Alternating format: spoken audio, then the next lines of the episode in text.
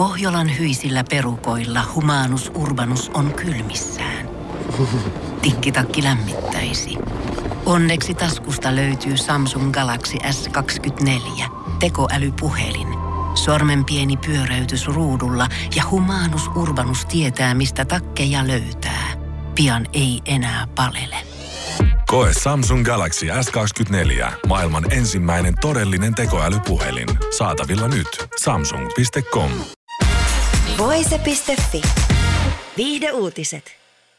Näyttelijä Ben Stiller on kertonut kokemuksistaan Puolassa, johon hän matkusti tapaamaan Ukrainan sotaa paineita pakolaisia. Matkallaan hän tapasi muun muassa YK pakolaisasioiden päävaltuutetun, joka kertoi Stillerille laajemmin Ukrainan pakolaisten tilanteesta. Olen juuri saapunut Puolaan UNHCRN kanssa tapaamaan ihmisiä, joiden elämät on revitty kappaleiksi Ukrainan sodan ja väkivaltaisuuksien vuoksi. Miljoonat ihmiset on pakotettu jättämään kotinsa, näistä yli 90 prosenttia on naisia ja lapsia.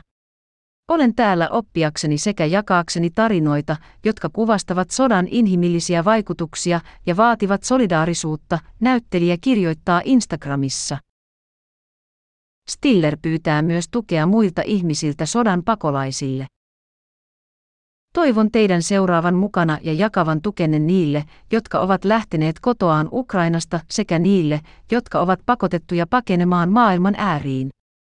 Jokaisella on oikeus etsiä turvaa. Kuka tahansa, missä tahansa, milloin tahansa, Stiller summaa ajatuksensa.